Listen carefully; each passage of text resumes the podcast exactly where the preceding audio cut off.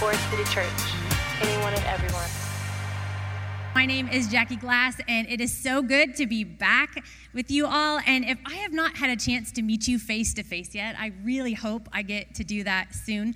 Uh, we have been journeying through the book of Acts as a church. In the last two weeks, Leonard and Steve have done an incredible job about uh, teaching us about both the model church as well as the antithesis of the model church last week when we talked about Ananias and Sapphira. And so today we're just, we're going to heat it up even more, right? We're going to heat it up.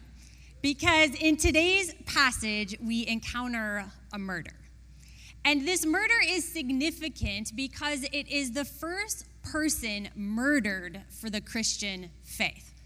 His name is Stephen, and he is known as the first martyr, the first person to bear witness to his faith in Jesus, and it ends in a murder. And as I've been studying this passage, I've been thinking about this game. Um, this game. Yeah, I had to pick like a retro version of it. This is what I grew up seeing, right? There's like an app and all the, you know, cool new one. But th- this is like home for me. Well, if you're, if you're familiar with the game Clue, they investigate backwards the murder of Mr. Boddy of Tudor Mansion. I mean, was it, you know, Professor Plum in the library with the candlestick, right? We try to figure out through the whole game who actually did it. And what is significant is that there is a murder that took place.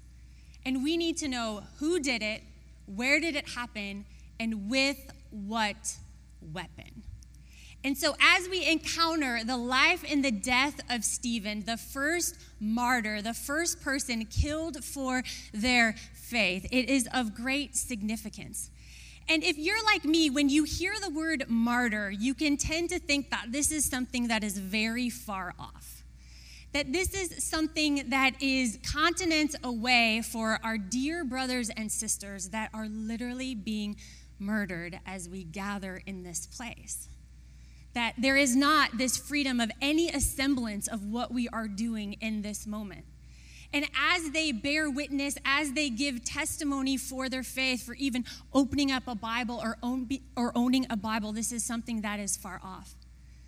But here's the significance for us today is this is actually not something that is far off.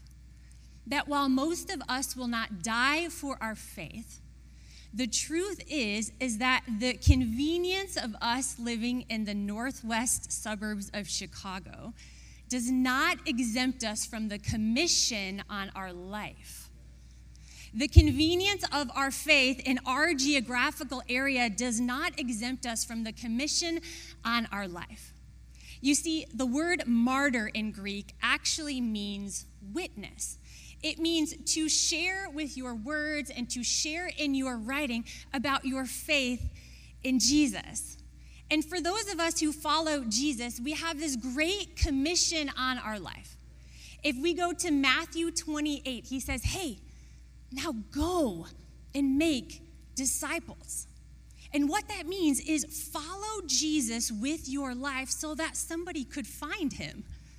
And then when you find Jesus, follow Jesus with your life in a way that somebody can find him. And then every time there's a commission that is placed over our life, where Jesus says to go, he's so good and so gracious, just like we sang about, that he offers us promises with it. And so we have this commission on our life to go. And then if we go to Acts chapter 1, he says, hey, but guess what? My power is with you. The Spirit will be poured out on you. And so as you go, you have the promise of my power. And you will go to Jerusalem, Judea, and Samaria, and to the ends of the earth, and you will be my witnesses. That's right. You will be my martyr you will be one who gives words and testimony for your faith. But not only does he promise his power, but he promises his presence. He says, Hey, as you are going to the ends of the earth, I will be with you. And so here's what it kind of funnels down to is this is you will be a witness. I will be a witness, and Jesus will be with us. And as you can see on the screen, if we funnel this down, you will be a witness to Jesus' witness. You will be a witness to Jesus' witness. And guess usually when that happens? In times of suffering, in times of opposition, in times of trial, when pain is palpable and is so present, when the reward doesn't feel worth the cost. And so this is, is, is a charge for each of us today. And through the life and the death of Stephen, for us to be a witness to Jesus' witness, specifically in times of suffering. So let's open up our Bibles to Acts chapter 6. There's Bibles in the pews in front of you, or you can open it up on your phone. We are going to start in Acts chapter 6, verse 1. This is where we first encounter Stephen. Verse 1. In those days, when the number of disciples was increasing, the Grecian Jews among them complained against the Hebraic Jews because their widows were being overlooked in the daily distribution of food. So the twelve gathered all the disciples together and said, It would not be right for us to neglect the ministry of the word of God in order to wait on tables. Brothers, choose seven men from among you who are known to be full of the Spirit and wisdom. We will turn this responsibility over to them, and we will give our attention to prayer and the ministry of the word. Verse 5 This proposal pleased the whole group they chose Stephen, a man full of faith and of the Holy Spirit, and Philip, Procorus, Nicanor, Timon, Parmenas, and Nicholas from Antioch, a convert to Judaism. They presented these men to the apostles who prayed and laid their hands on them. So the word of God spread. The number of disciples in Jerusalem increased rapidly, and a large number of priests became obedient to the faith. We first encounter Stephen because there is a dispute within the church. And I just love how real this is. Is like when things grow, there's more work to be done. Yeah, there, there's more teaching to be done, there's more prayer to be done, there's more pastoral care needs that need to be assigned to. And so the dispute within the early church is within these two different groups you have the Grecian Hellenistic Jewish speaking Christians, and then you have the Hebraic Jews, these Aramaic speaking Jewish Christians. Now, the difference is the Hebraic Jews were native to the land. And so they had access to networks and to resources. And so their widows were being more taken care of than the Greek Jews who had been displaced, who had found refugees in this land. And so the dispute is happening. And I just love how all throughout the storyline of Jesus, the poor and the needy and the widows is significant to him and significant to the church. And so, what every good leader knows is that when more work is to be done and you want growth to happen, is that you have to delegate. You have to find the right people to trust in order to do the work. So, so, the apostles, they, they gather everybody together and they pick seven of the hardest names to say, right? That's the hardest part of the morning here. All right, so they pick, but the reason they're hard to say is because they are all Greek names. They're all Greek names, which, if you're following me here, the, the men who were picked we're going to the Greek speaking synagogues, and the whole of your story the Lord will use for the whole of the redemption of other people. And so these people gather together and they are sent off to these Greek synagogues to take care of the widows, and it works. It says the word of God spread. More and more people, because of these men following Jesus, were also finding him, but likely also what happens is that in the face of growth comes more dispute and more opposition. Let's pick it up in verse 8. Now, Stephen, a man full of God's grace and power, did great wonders and miraculous signs among people. Opposition arose, however, from members of the synagogue of the freedman, as it was called, Jews of Cyrene and Alexandria, as well as the province of Cilicia and Asia. These men began to argue with Stephen, but they could not stand up against the wisdom or the spirit by which he spoke. Now, what's important to understand here is that the Romans would protect power, but for the Greeks, they would protect knowledge. They would protect logic, this, this lens, this worldview at which they, they saw the world. And so here is Stephen. He is doing miraculous signs. He is caring for their widows, and Stephen's um, getting more attention and his ministry is increasing in great ways. He has not only this power, but this new spirit of wisdom within him, and he is disputing and challenging the logic and the wisdom that these Greek Jews have been holding onto. Now, one of the main disputes that they were holding onto were around these four pillars of Judaism.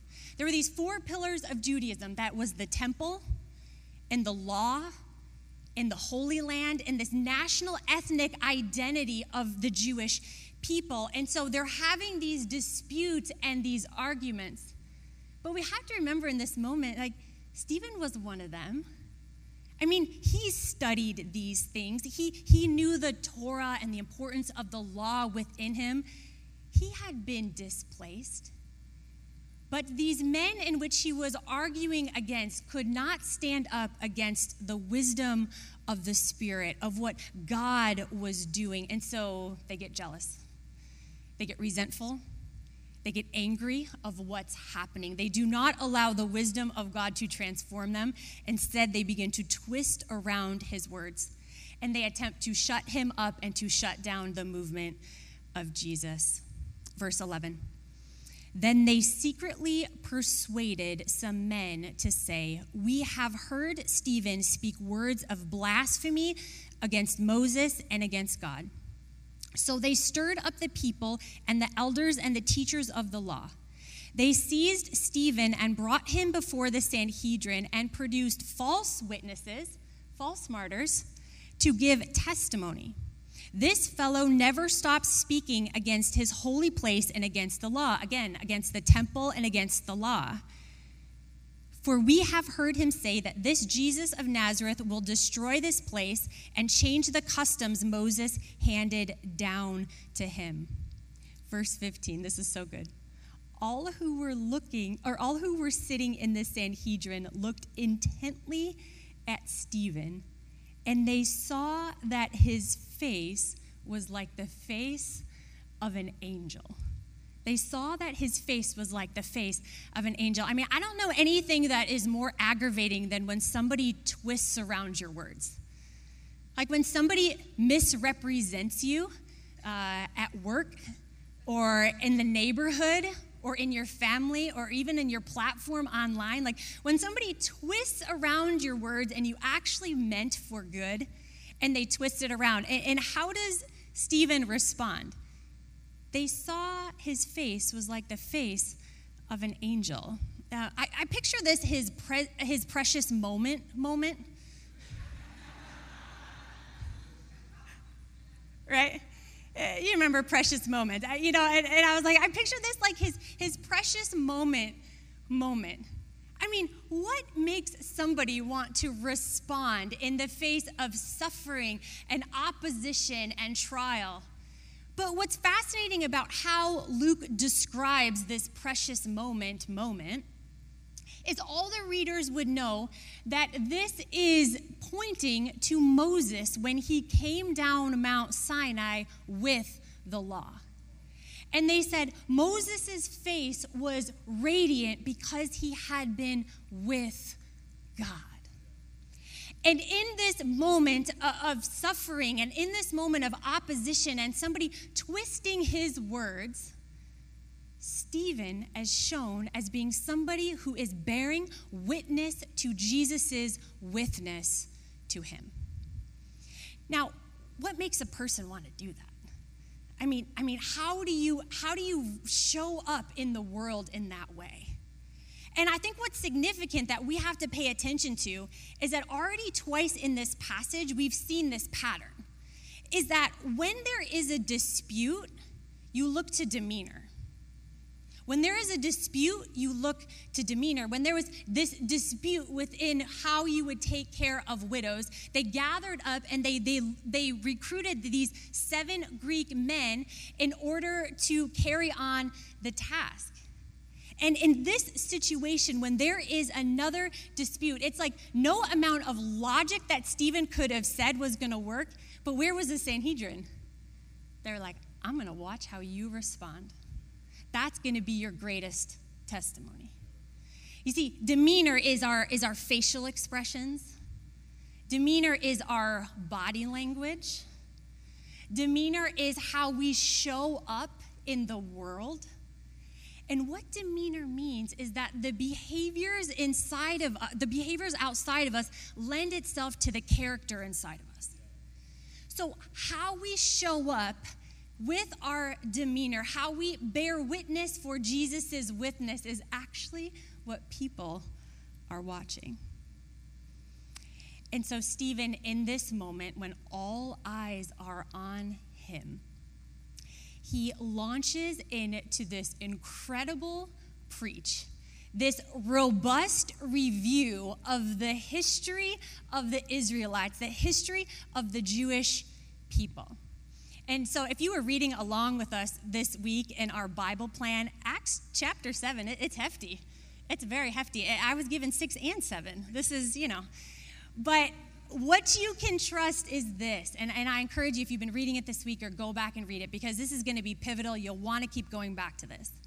Is that Stephen does this beautiful job of giving this review of the Jewish people from Abraham to Joseph, to Moses, and then to Jesus. And he says this is that every moment that there was rejection, it was actually God's story of redemption.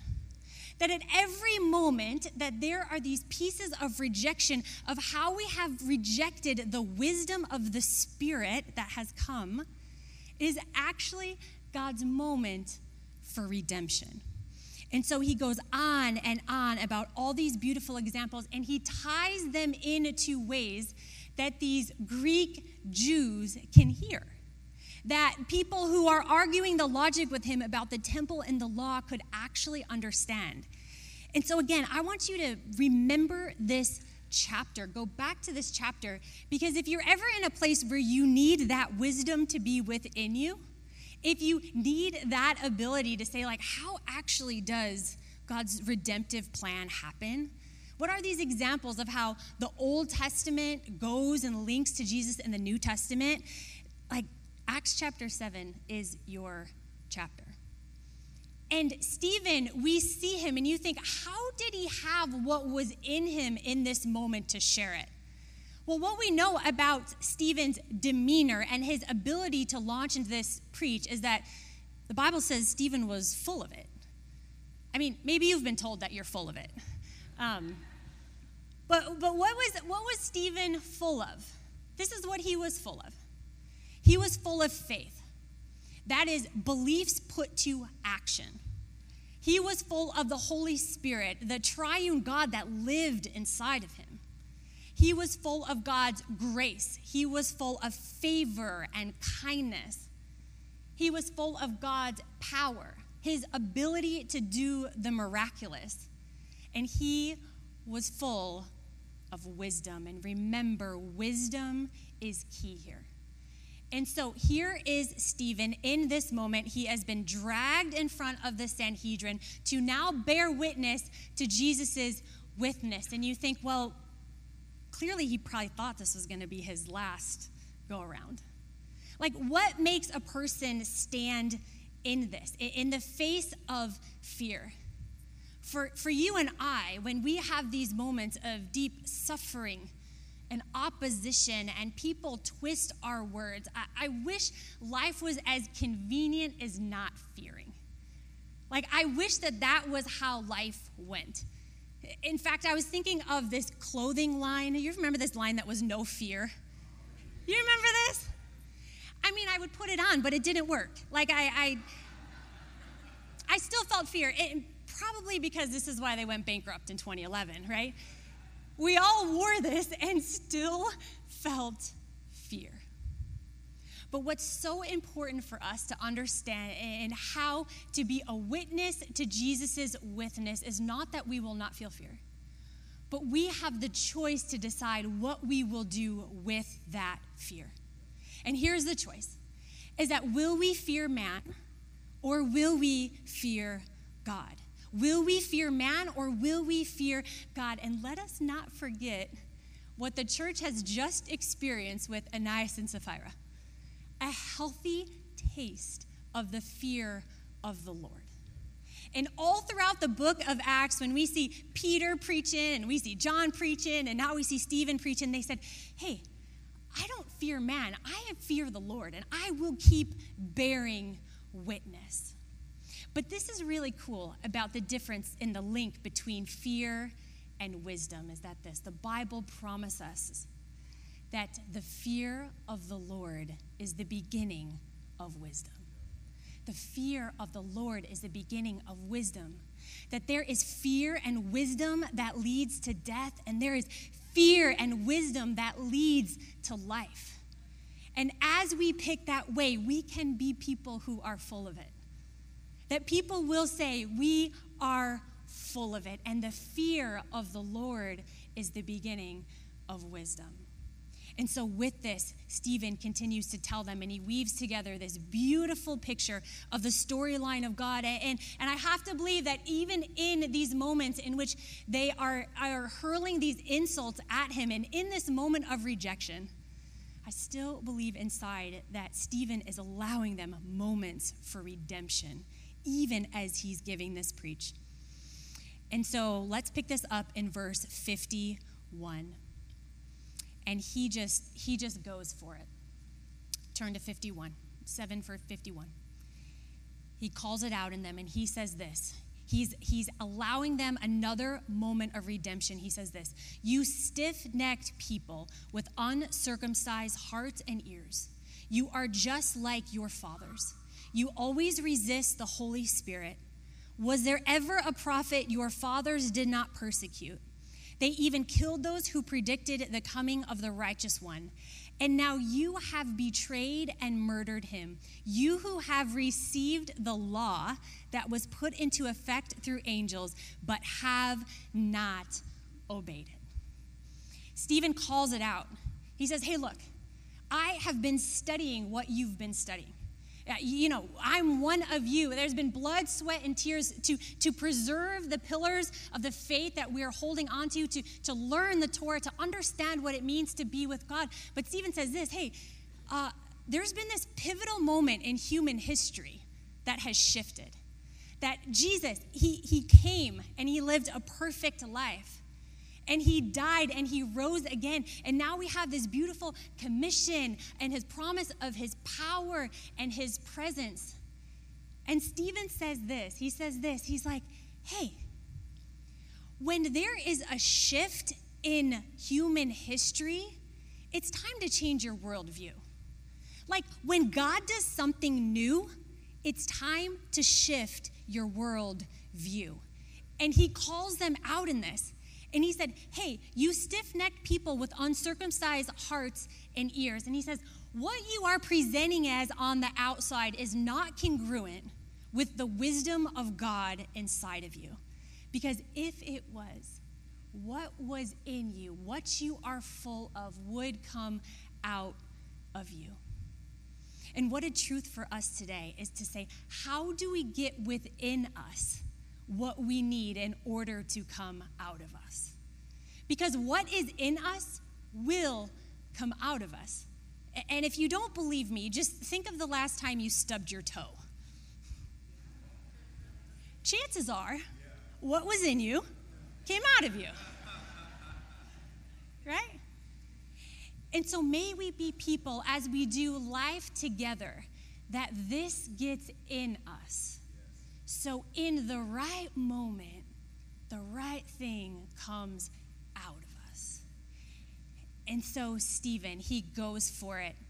And with opposing demeanor that we see in Stephen, and instead with um, anger and resentment and envy, this is how they respond. Verse 54.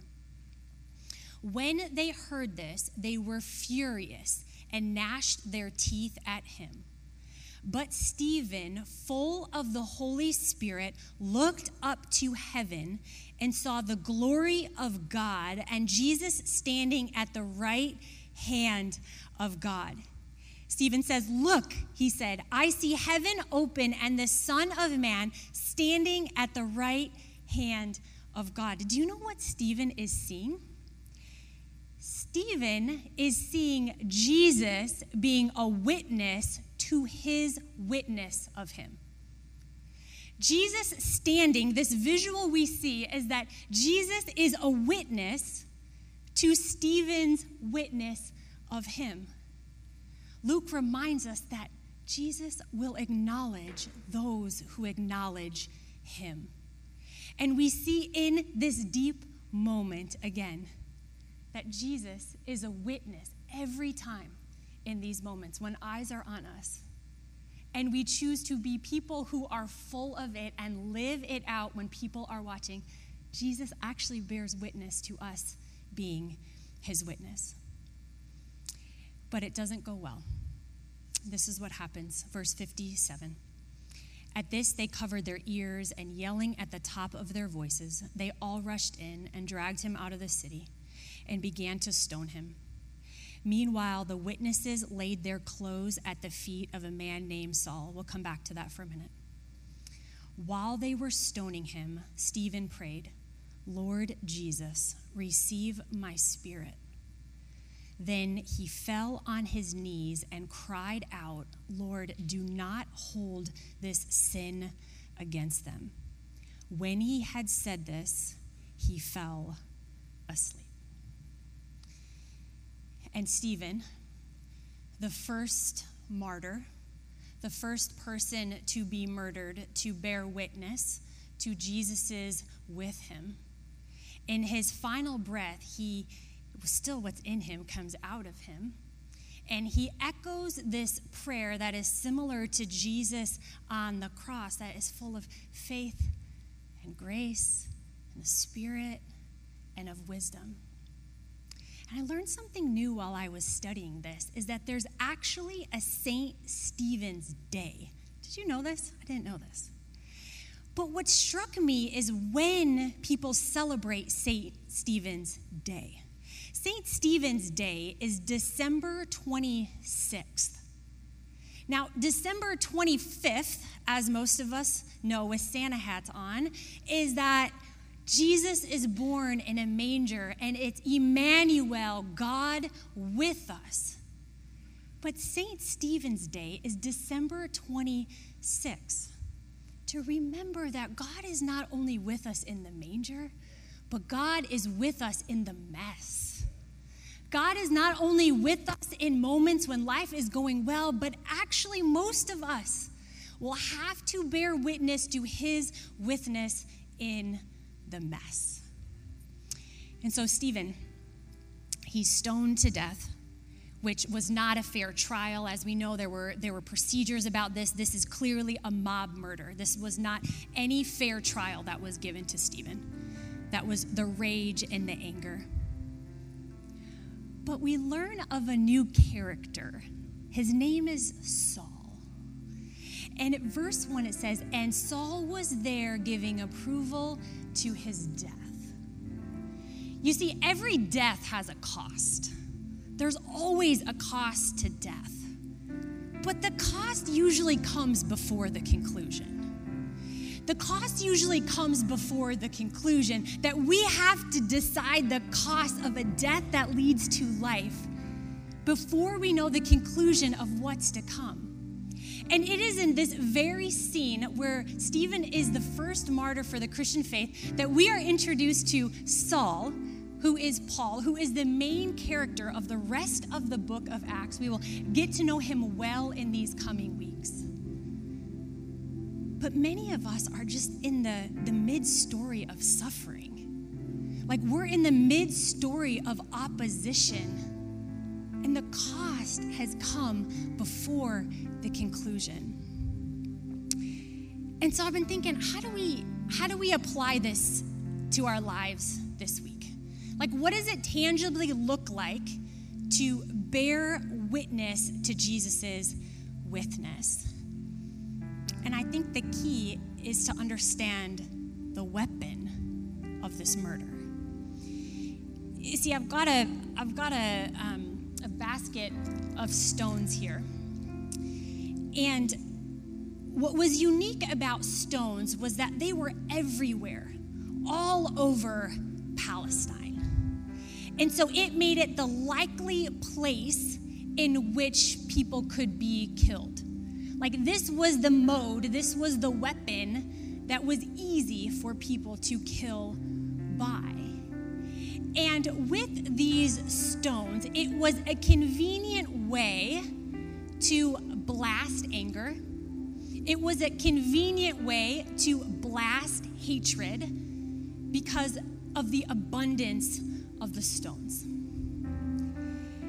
And as I've been reflecting on that, stones can do two different things.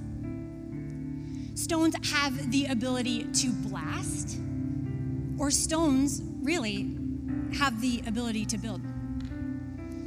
To build grace, to build faith, to build wisdom. And it all comes within the weapon at which we encounter opposition, the weapon in which we encounter when people twist our words and misrepresent us. And so, um, what I've been doing is for the last 24 hours, I've just been keeping this stone in my pocket and I had this idea of, of, how to apply this, and I thought, okay, I'm gonna have like baskets of stones on, on each pew, and everybody's gonna hold a stone at this moment. And then wisdom kicked in that there's a lot of stained glass. And I'm the teacher up here if this didn't go well, it could all come my way. But I do have plenty of stones up here. There will be stones um, by the prayer tables out back. And this is what I invite us to do this week is before you leave to pick up a stone. And maybe keep it in your pocket or keep it somewhere this week in which you could remember of how to bear witness to Jesus' witness, but it all hinges on this word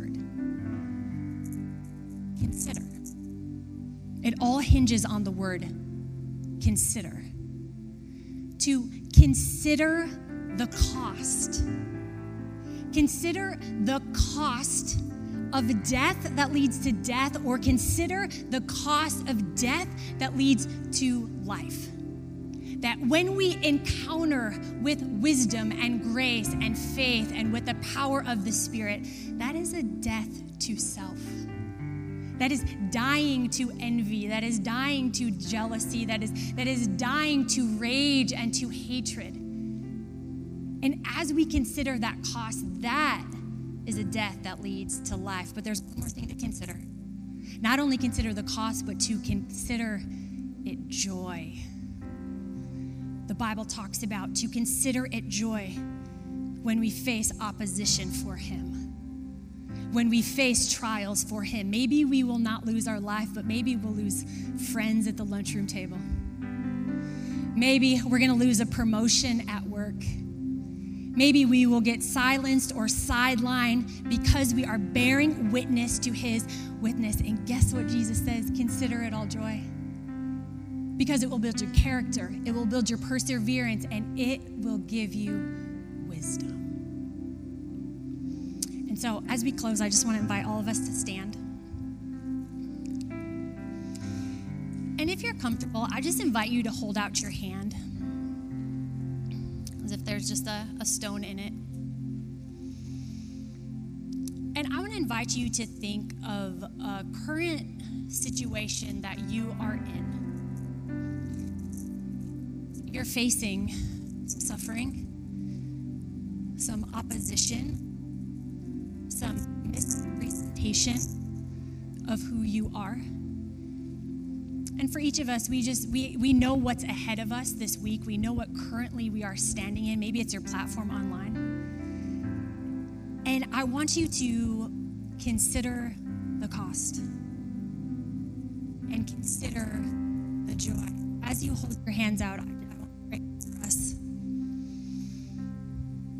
God, I pray for each one of us right here that we would be people who are full of it.